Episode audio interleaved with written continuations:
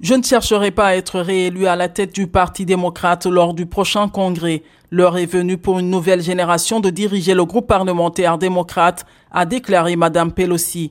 Élue au congrès en 1987, elle est devenue présidente de la Chambre en 2007, puis en 2019.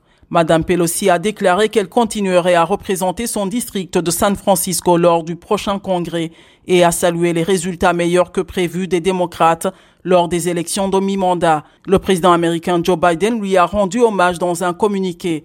Elle a protégé notre démocratie de la violente et meurtrière insurrection du 6 janvier 2021. Elle est la présidente de la Chambre des représentants la plus importante de notre histoire, a assuré le président Biden.